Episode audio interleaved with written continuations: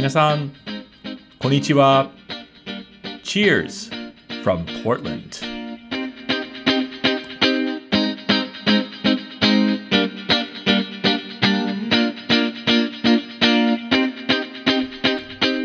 皆さんこんにちは。どうもOshu Shu Blogのレドです。ポートランドオレゴンのお酒シーンを紹介するおトークのポッドキャストへウェルカムです。これはポッドキャストのエピソード1です。このエピソード1ではオレゴンのお酒ニュースやおすすめのお店 Tiny Bubble Room を紹介します。そして東京の PDX Tap Room のオーナーの平松美幸さんとのインタビューを共有したいと思います。ぜひご期待ください。でもその前にドリンクタイムです。今日のお酒はオレゴンのフリームの IPA スタイルのクラフトビールです。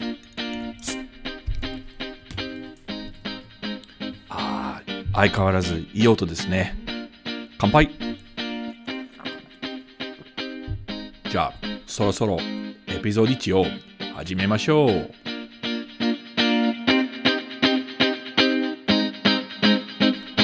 まずオレゴンのお酒シーンのニュースです。ニュースの1点目はベイリーズタップルームの閉店です。2月の頭にポートランドダウンタウンにあるベイリーズタップルームは10日に閉店することを発表しました。実は去年の秋にベイリーズは一時的な閉店を発表しましたが、今年になってコロナの悪影響によって永遠にクローズすることになりました。ベイリーズは2007年にオープン。僕は初めて、訪ねたポートランドのクラフトビールバーでした。あそこの、一つの面白い方針は新しいオレゴン醸造所、卵ブルワリーですね、にチャンスを投げることでした。ですからその新しい醸造所から少なくとも、サーバー1本を購入してつなぎました。その結果、ベイリーズへ行くと、聞いたことはないブルワリーのビールを発見して、いただけましたですね。そして、場所はものすごく便利でした。ポートランドのホテル街に位置した、したので、アメリカ国内外から来てくれた、お客さんと友達とベイリーズでよく一緒に乾杯しました。ただし、コロナの影響でダウンタウンのオフィスワーカーは、いなくなり、もちろん観光客もいなくなりました。ですからアウトドアスペースがほとんどないベイリーズにとって大変すぎになりました。コロナに、負けちゃったね。ちょっと寂しいです。2点目のニュースは姉妹都市ブルワリーの誕生です。これは少し古いニュースですが、僕は最近に、気づいただけです。2020年の秋に姉妹都市という、醸造所は立ち上がりました。会社名の姉妹都市はシスターシティの意味ですよね。その姉妹都市の銘柄ですが、漢字ではなくローマ字で書いてあります。ちなみにポートランドの姉妹都市は、札幌です。なぜ姉妹都市という日本っぽくのブランディングになったかと聞きますと、その理由はオレゴン産の日本の柑橘系の柚子を使用するビールを作っているですから、ね、実はオーナーの一人はオレゴンの、田舎の、農場があって、その農場のグリーンハウスの中に柚子を栽培してます。そのオーナーと、彼の友達はビールが大好きですから、一緒に柚子塩ビールを作る、姉妹都市ブルワリーを、卒業しました。ただしそのブルワリーはファントム系であり、つまりアウトソーシングをする、ブルワリーですね。実際にビールを作る場所はポートランドのゾイグルハウスブルーイングです。姉妹都市のターゲットはポートランドの日本料理屋とアジア料理屋だそうです。島都市のビールは、日本のナショナルブランドの薄味とクラフトビールの強い味の、中間味ですから、ちょうどいい味でレストランのお客さんを喜ばすのアプローチだそうです。実は僕は、姉妹都市のビールを、飲んで美味しいです。そして噂によって今年の春に日本上陸する。3点目は、緊急待機宣言は緩くなったこと。去年の秋からオレゴンの飲食店の、室内サービスは禁止され、ソーシャルディスタンシングのある室外、つまりテラス、パティオ、その他のアウトドアスペースのサービスしか提供できません。ただし、オレゴン行政は、2月13日から室内サービスを再び提供することを、OK にしました。しかし、客数は座席の 25% に限られています。緊急待機宣言は緩くなったことは、いいことですが、その 25% ルールなら、飲食店はまだまだ十分儲からないです。ですから、個人的な意見の視点から見ると、室内サービスを提供する飲食店はまだ少ないです。以上、ポートランド、オレゴンのお酒シーンのニュースでした。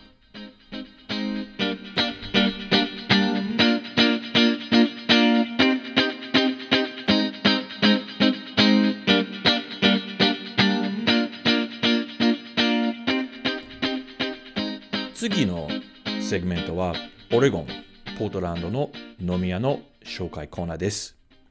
COVID の悪影響によって僕はそんなに飲みに行かないんですが、飲みに行ったら、外で飲みます。ただし、ポートランドの冬の天気は寒くて、雨はよく降って、風は強くなる。ですから、普通のテラスまたはパティオで飲むのは全然楽しくないです。だから最近に僕は冬でも快適なテラスまたはアウトドアスペースのある飲み屋を探しています。つまり屋根もヒーティングもあるような室外スペースですね。そして先日にすごいのを見つけました。それは Tiny Bubble Room というバーです。タイニーバブルルームは小さなバブルルームまたは小さな炭酸ルームの意味ですね。かなり面白い店名です。で、あそこのテラスの冬対策は感動的です。まず、広いテントは張ってあって、テーブルの間にかなり広い空間はあります。そして、各テーブルの上に小さな焚き火を出す長細いガスヒーターは置いてあります。素晴らしいです。そして、そのテントエリアの横にもっと貨物専用のコンテナはあります。3個くらいかな。それで各コンテナは改装されていて、2個の個室に分かれてます。ですから合わせて6個の個室ですね。それぞれの個室にテーブルは置いてあり、ベンチに電気ヒーターはついてあります。日本の便器のシートみたいですね。結果として悪天候と関係せず、とっても楽しくに飲食できる場所です。ちなみに提供されるビールはすごく厳選され、メニューから選ぶのは大変困りました。どれをオーダーしようかなと、長く悩んでいた。皆さん、ぜひ、ポートランドにいらっしゃる際、タイニーバブルルームを訪ねてください。以上、飲み屋紹介コーナーでした。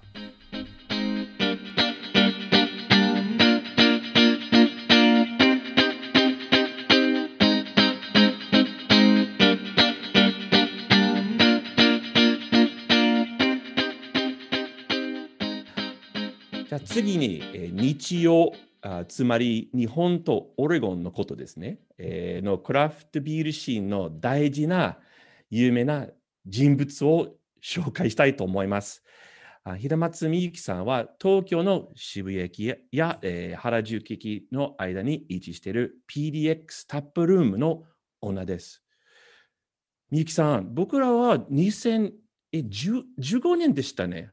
出会ったのは。そうです。はい。オープンしたの2015年の11月で、今6年目になりました。お店の紹介の前ですね、個人の面で自己紹介をお願いできますでしょうか。はい。平松美幸と申します。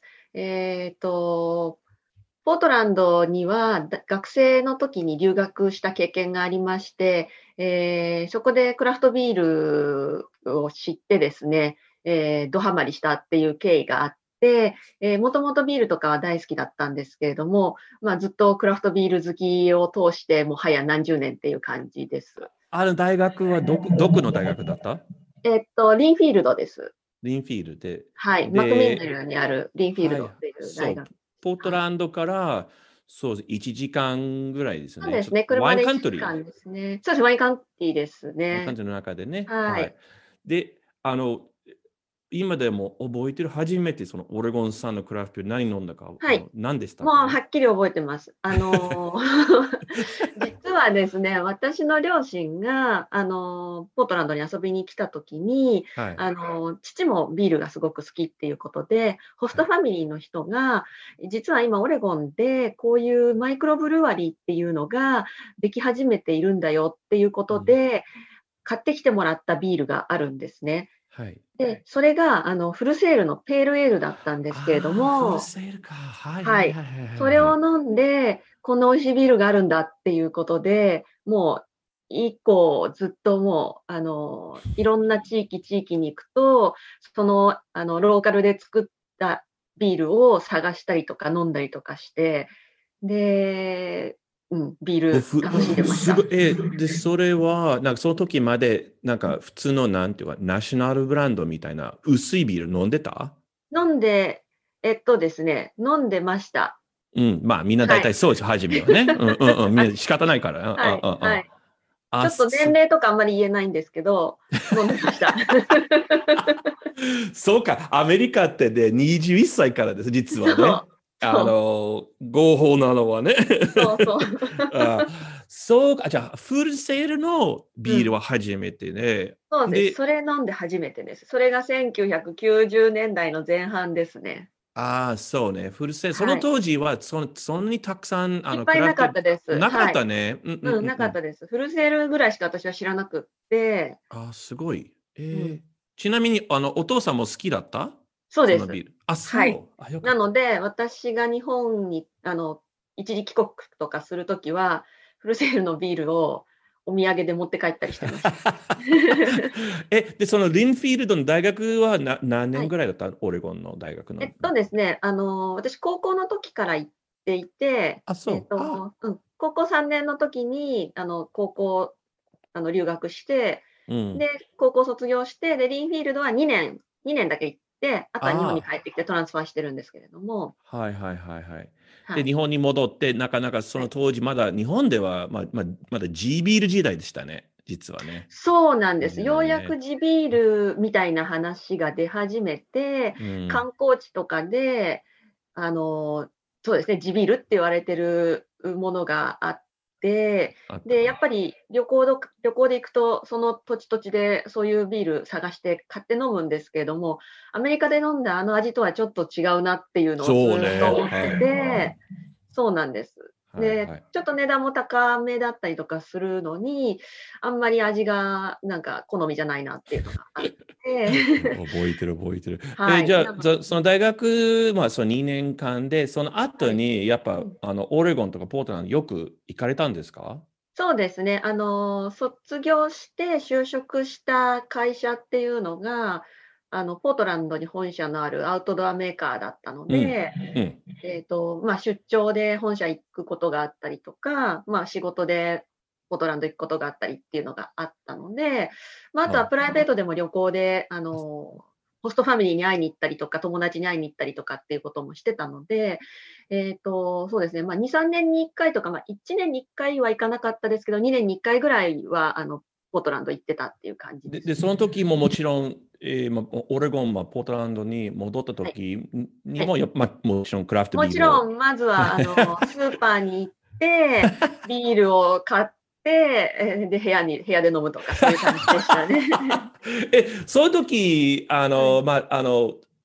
張でもなんかいつも近く例えば宿ホテルの近くにクラフトビアバーとかありました、うん、あるいはなかったあんまりそういう目線で見てなかったんですよね。その場所じゃなかったね。うん、だからあれですね、レストランに行くとレストランのタップリストで選んでるっていう感じでしたね、ビールは。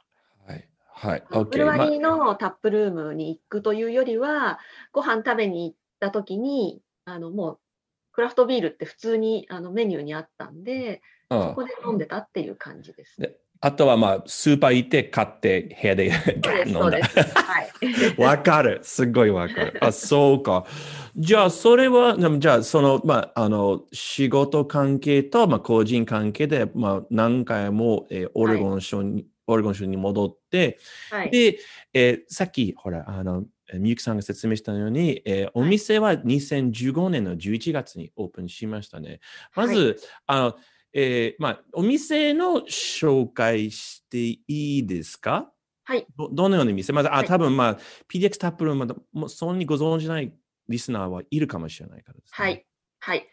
お店の名前は PDX タップルームで、PDX はご存知の方多いと思うんですけども、ポートランドの都市行動です。そうですね。飛行場ね。はい。はい、そうですね。はい。で、あとはタップルームはビアバーっていう意味ですね。うんうんうん、はい。なので、もうポートランドに特化したクラフトビール専門のお店ということで、2015年にオープンしました。だから、ビールは全部オレゴン産のビールという。そうです。はい。で、というか、うん、そうですね。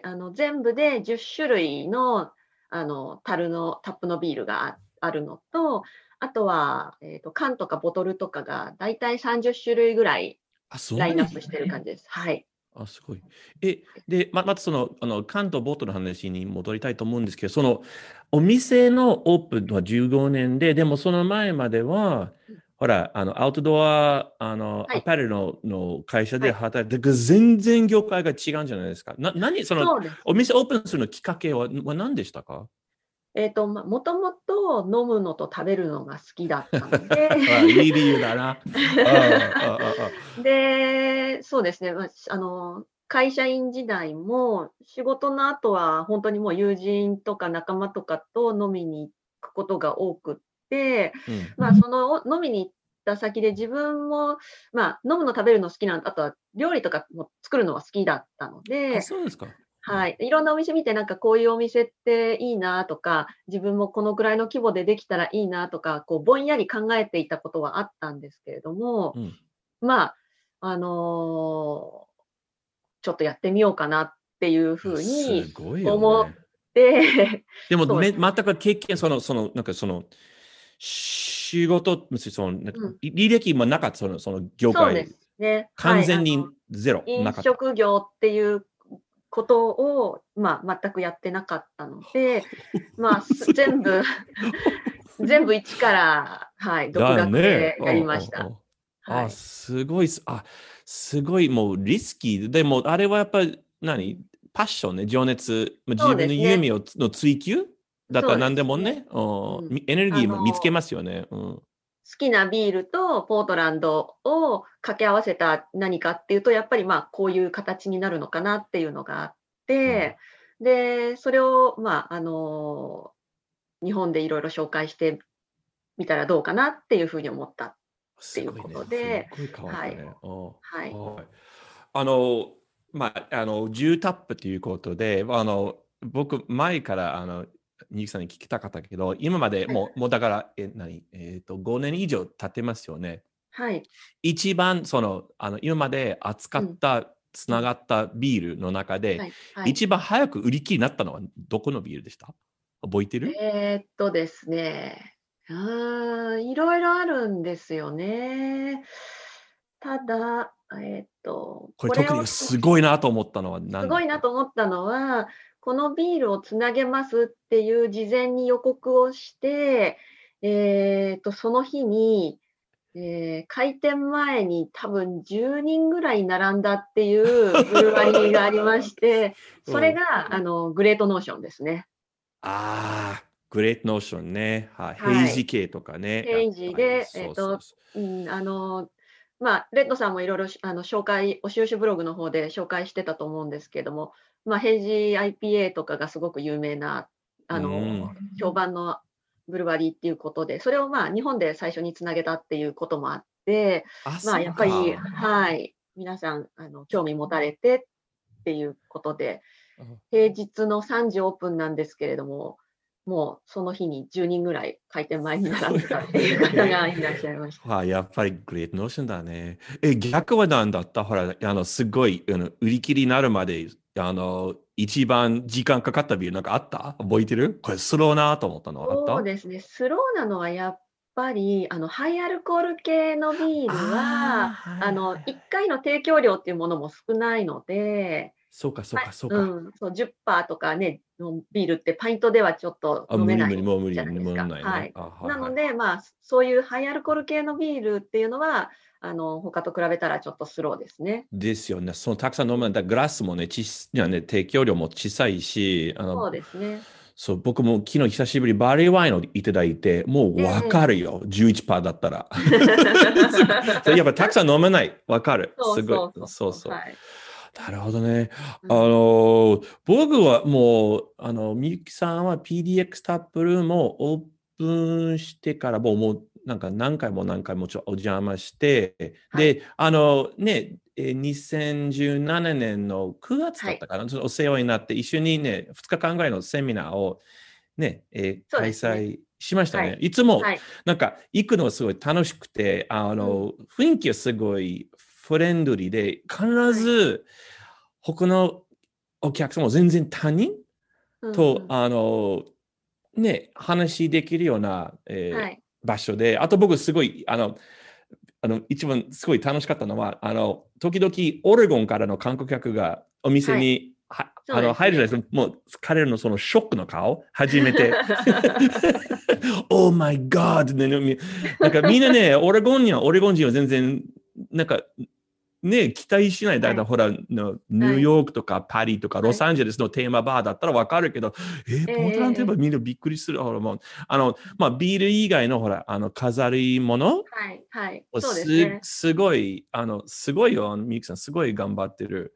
そうですね。まず入り口のところにオレゴンのライセンスプレートを、そうナンバープレートね、ナンバープレート、そうですね、をつけているので、皆さんまずそこで指さしてあーって笑って絶対パターンが決まってるんだそうですねでまず入り口のとこで写真撮ってでお店の中入るとポートランドの空港のカーペットを壁に飾ってあるんで、あれ見てわー PDX のカーペットがあるみたいな感じで、ね、ああってやっぱり笑って、すごいね。いや、本当にすごい。みんな本当に今度びっくりするね。いや、そのオレゴンの人たち、初めて入る、お店入ると、ね。僕この前は多分2019年の、多分フッドフジのタイミングにちょっとお邪魔しました。多分最後だったね。もちろん、はい、そうですね、COVID、コロナウイルスのために、去年もちろん日本行けなかったけど、はい、2020年大変な年間でしたね。そうですね。COVID の、はい、これ、日本だけじゃない、もちろん COVID の悪影響によって、全世界の、ね、飲食店はかなり苦労したと思いますね。みゆきさんの場合はどうでしたか？やっぱり難しい時期。そうですね。ですか？そうですね。まず2020年って日本ではオリンピックイヤーになるはずで、はい。で、その前にラグビーのワールドカップがあったんですね。それでちょっと盛り上がり、すごい盛り上がったんですよ。日本のラグビーのこう雰囲気が。で、そのままの雰囲気で2020年に入ってオリンピックが開催でさらに盛り上がるだろうっっていう風な流れを想定してたんですけれども、まあコロナがっていうことになって、でうちで言うと、まあ、やっぱりそういう盛り上がりは1月から感じていて、1月2月はすごく良かったんですね。あ、そう。お客さん、そうなんです。すごいよくって、多分作体で 120% とかなってたと思うんですよ。あ、それ、あ、だからその時はこれ2020年もいい年になりそうねと思ったんですよね。そうですね。うん、でそこから3月ぐらいから。まあ、ちょっと日本でもコロナの感染者が、まあ、ちょっとずつで始めてっていうところで、はいはい、外出も控えるようになってったりとか、うん、っていうことで3月がちょっと、落ち込み出して、あ、始まった3月に、うん、そうですね。でそこから4月の7日の緊急事態宣言の発令があって、あ、なんかそれ日付覚えてる、みゆきさん？はっきり覚えてますね。そうね、みんなそうね、うんうん、そうでその翌日から休業したんで。あれどれぐらい休業したんですか？5月の末まで。1ヶ月半ぐらい？うん、2ヶ月ぐらいですね。完全に休業。そうです。はい、完全に休業です。おー、わお、OK。はい。はい。で、そうですね、5月末からまたなんか再オープン。そうですね、6月から再開はしたんですけれども、やっぱり人は戻ってこなくって、お店開けててもなかなかお客さん、いつも通りには来てもらえないっていう感じで、うんで、まあ多分7月、8月も同じような感じで、9月ぐらいから日本で GoTo キャンペーンっていうのが始まったんですけども、あったね、はいはい、そのくらいからちょっと人の流れとか世の中の雰囲気とかが変わり始めたなっていうふうに思っていて、うん、そのあたりから9月、10月、11月ってちょっとずつお客さんが戻ってこられたなっていう感じですね。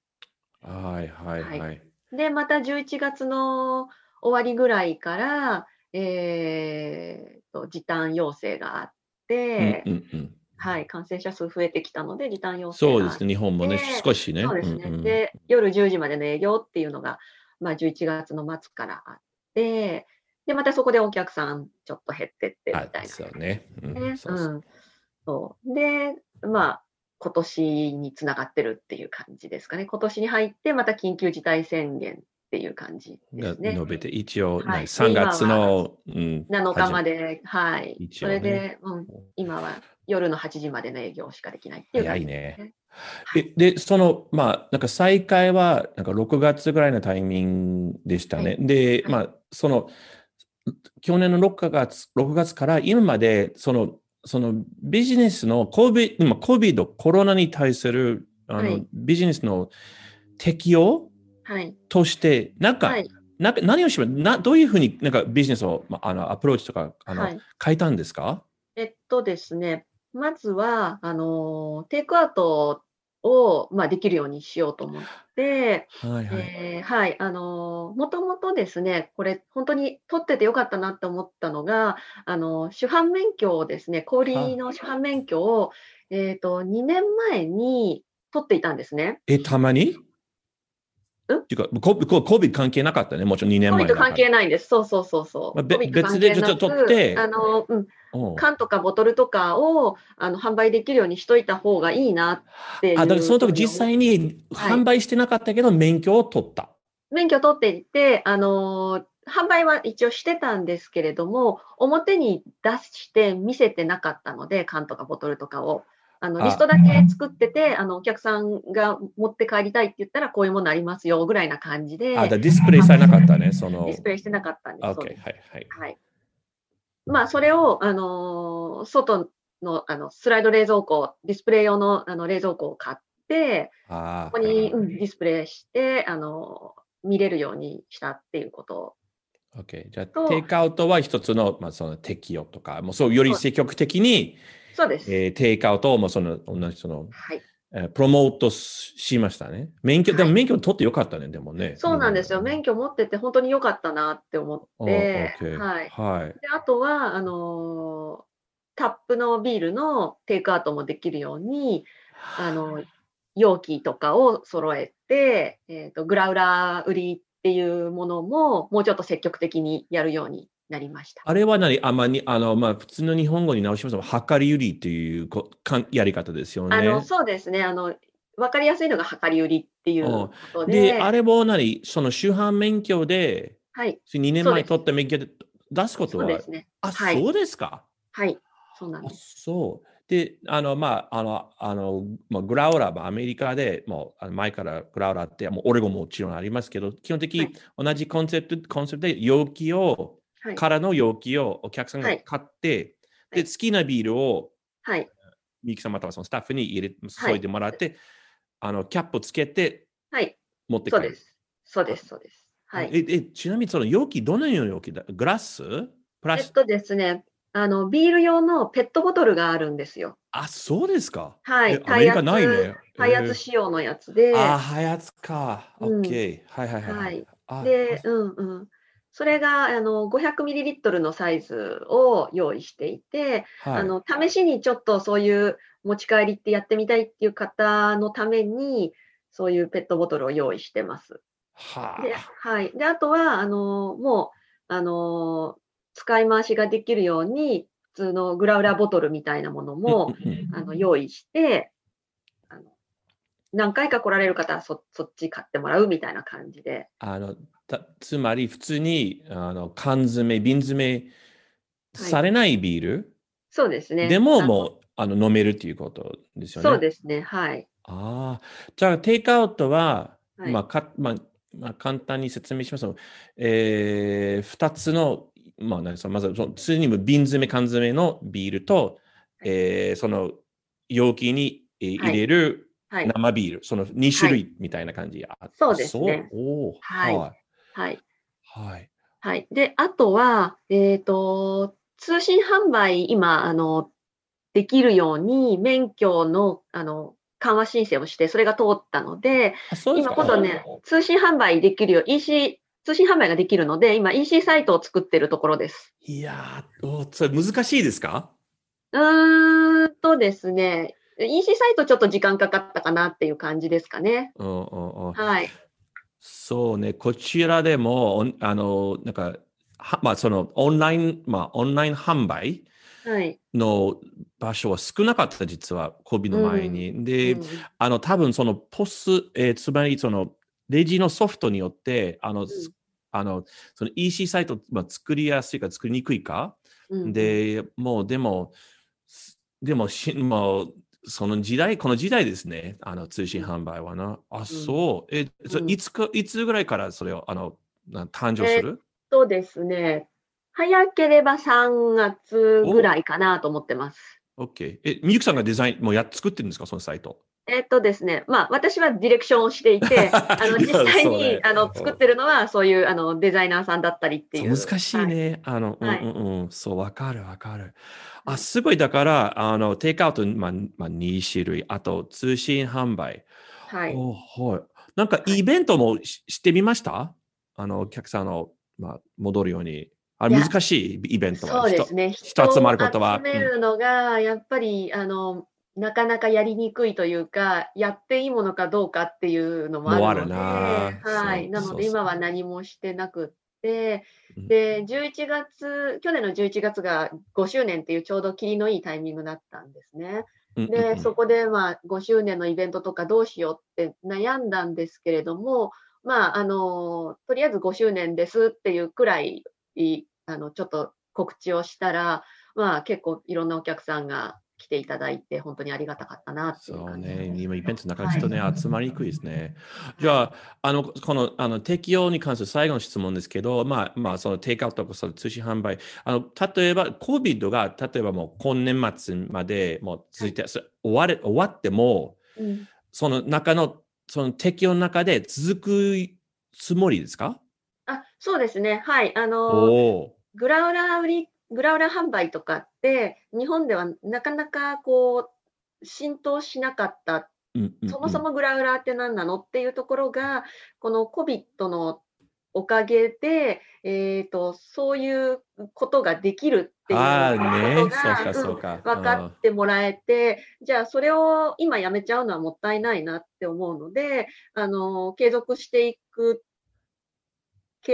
いって、もっといろんな人に知ってもらいたいなっていうふうには思います。やっぱりね、COVID のなんて変に言い方だけど、おかげで、そうですね、新しいビジネスモデルとか、うん、もうね、誕生しましたから、だから、もう今までもう日本人はそのグラウラ、その量り売りビールはあまり認識しなかったけど、はい、もう本当に1年間ですごいその認識が高まれて、はい面白い。あ、そうか、やっぱりいいね。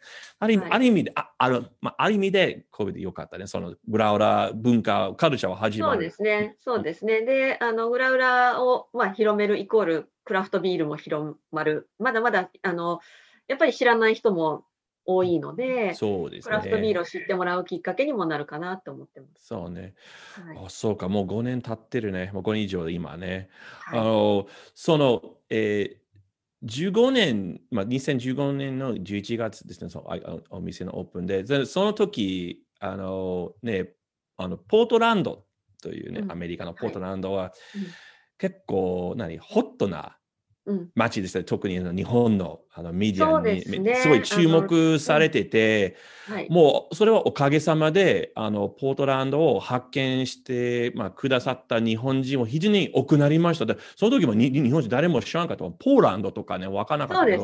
そうですね、間違えられてますよね、よくね。そう。で、大体14年、15年ぐらいから、ちょっと、ポートランドが注目されてて、でも、これはちょっと当たり前なことですけど、やっぱポートランドではその依頼にいろいろは変わりましたね。で、もうね、もうだからもう5年以上経ってるから、日本から見るとどうですか、ポートランドとオレゴンに対する日本人の見方とか認識は変わりましたか？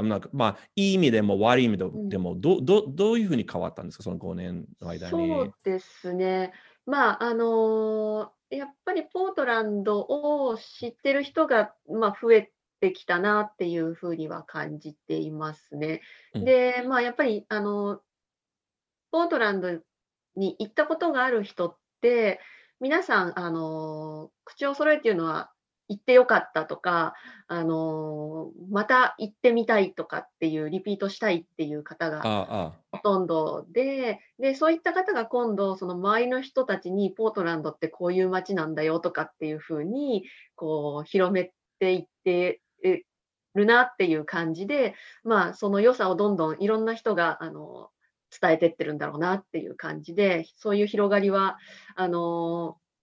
スピード感があった広がりではないんですけれども、じわじわと浸透していくような、そういった広がりは感じてますね。本当？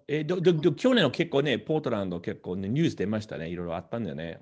そういうのもあった。あれはあってもあって、日本人のなんか考え方は変わってきた？あるいはああいう面もあるんだねっていうふうな、見方はしてますけれども、あれが全部っていうわけではないよねっていう感じですよね。はい、そうね。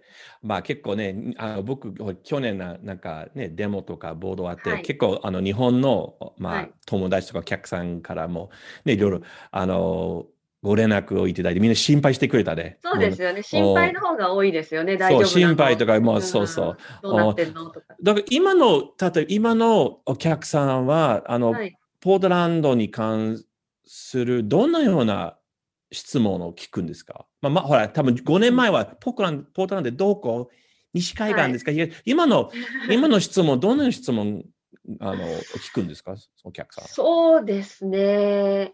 もともとポートランドをテーマにしているので、全く知らずに入ってくるお客さんっていうのはあんまりいなかったんですよ。なるほどね。なので、そこはそんなに変わらないんですけれども、どこだろうな。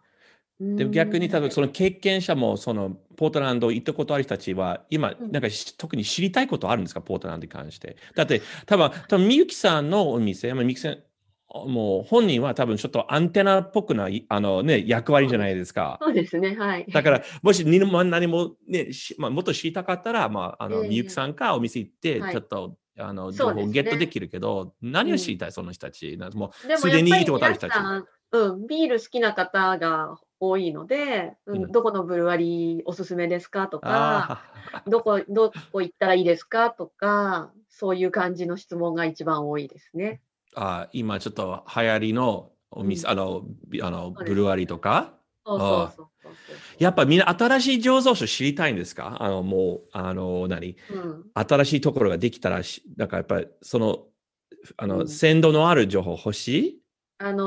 多分2回目3回目行かれる方はその最新のそのお店とか知りたいっていう感じなんですけども、初めて行かれる方はまずは押さえといたらいいところってどこですかみたいな感じ、ね。だからほら3日間でポートランド巡ったらどこ行けばいいという、そうか、そうです、なるほど、わかる、すごいわかりやすいそれ。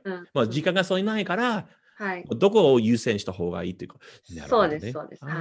OK、了解。まあね、早くね、来年ぐらい、多分今年は難しいかもしれないけど、来年ぐらいみんな戻れば。そうですね。いや、本当にお客さんでも2020年にポートランドに行く予定を立ててた方が結構いらっしゃ、お店に来ていただいてですね、今年は行けないから、もうせめてもここでポートランドの雰囲気を味わいますみたいな感じで来られるお客さんも結構いらっしゃいましたね。じゃあ、とりあえず、この、状況で、2021年中には続くと思うんですけど、はい、じゃあ、みゆきさんの場合は、PDX Tap Room の、将来の、今年来の将来の計画を、共有してもらえますか？はい、そうですね。まず、このお店を存続させるっていうことが第一番です。そうですね。はい、基本です。で、もちろん継続させていって、やっぱりいろんな人たちに、ポートランドの良さとか、人の温かさとか、そういったものを本当にビールを通して、いろんな人に知ってもらいたいなっていうふうに思ってるので、それをもう継続していく、キープゴーイングしていくみたいな、そういう感じですね。はい。で、なんか特に面白い事業とかの予定あります？その中で。そうですね。通信のことですね。さっきの話に戻りますけど、ね、オンライン通信販売すること、そうですね。あとはもう本当にポートランドの実はティンバーズ、サッカーチームあるじゃないですか。あります。ティンバーズ、大人気ですね。ティンバーズの、サッカーの試合のライブビューイングのイベントとかもずっとやってたんですけれども、そういったことも、できてなかったりするので、やっぱりそういうイベントやったりとか、やっぱりポートランド好きな人たちが集まるようなイベントはやっていきたいなっていうふうには思ってます。ぜひぜひ。そうか。すごい面白い話。これ最後の質問。マカレットさん、ぜひ来てください。行きたい。セミナーやりに来てください。行きたい。もうね、本当に行きたい。もう僕、日本もすごい、もう1年以上ぶりだから、全然、日本語まだ話せるから最後にね、COVID 終わって。僕、ごめん、最後質問ね。もしCOVID 終わって、もちろん、みゆきさんはオレゴンに戻りたいでしょ？はい。で、例えば、今まで、オレゴンの話ですけど、今まで、行ったことは、訪ねたことないオレゴンの醸造所はどこですか？結構行ったでしょ、みゆきさん。結構回ってる。結構いっぱい行っているので。行ってないところ、行ってなくて行きたいところはどこですか？行きたいところは、サスクワッチ？サスクワッチね。はい。まだありますか？いや、僕あるけど、珍しいね。よく。あとは、ヒルスデールにあるマクミナミンズ。なぜですか？昔からじゃないですか、ミニマムスって。ですよね。私、近くに住んでたんですよ。でも、知らなくって、行ったことがなくって、はい、それは後で知ったんで、もうずっと行きたいなと思ってる感じです。あそこの目の前の高校に行ってたんです、私。高校は3年生の時はその高校だった。はい、ウィルソンっていうところだった。はいはいはい。そうか。じゃあ、サスクワッチとヒルズデールのミック・ミナメンズですね。はい。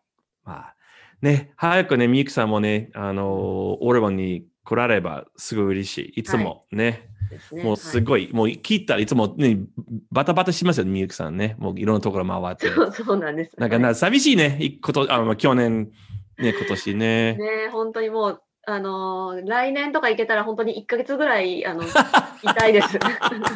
わかる。わかる、うん。そうね。はい。今日本当にありがとうございました。すっごいよかった。いや、本当に、すごい勉強になりまして、もう、ね、まあ、去年、今年は大変でしたけども、ちょっと今までのやる気、情熱でね、はい、そうね、ぜひぜひ続いてほしいね。はい、ね。頑張ります。はい。はい。ありがとうございました。はい、どうもありがとうございました。またよろしくお願いします。はい、ありがとうございました。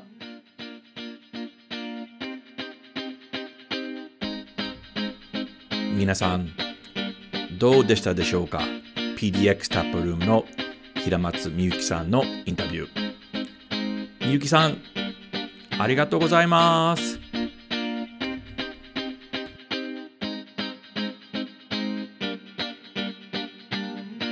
このポッドキャストエピソードを聞きいただき誠にありがとうございます。他のエピソードを聞くため、オレゴンやポートランドの飲食シーンを知るため、または飲食ツアーをご予約するために、ぜひ Oshu Shu Blog へどうぞ。Facebook または Instagram のフォローもお願いします。また次回はよろしく。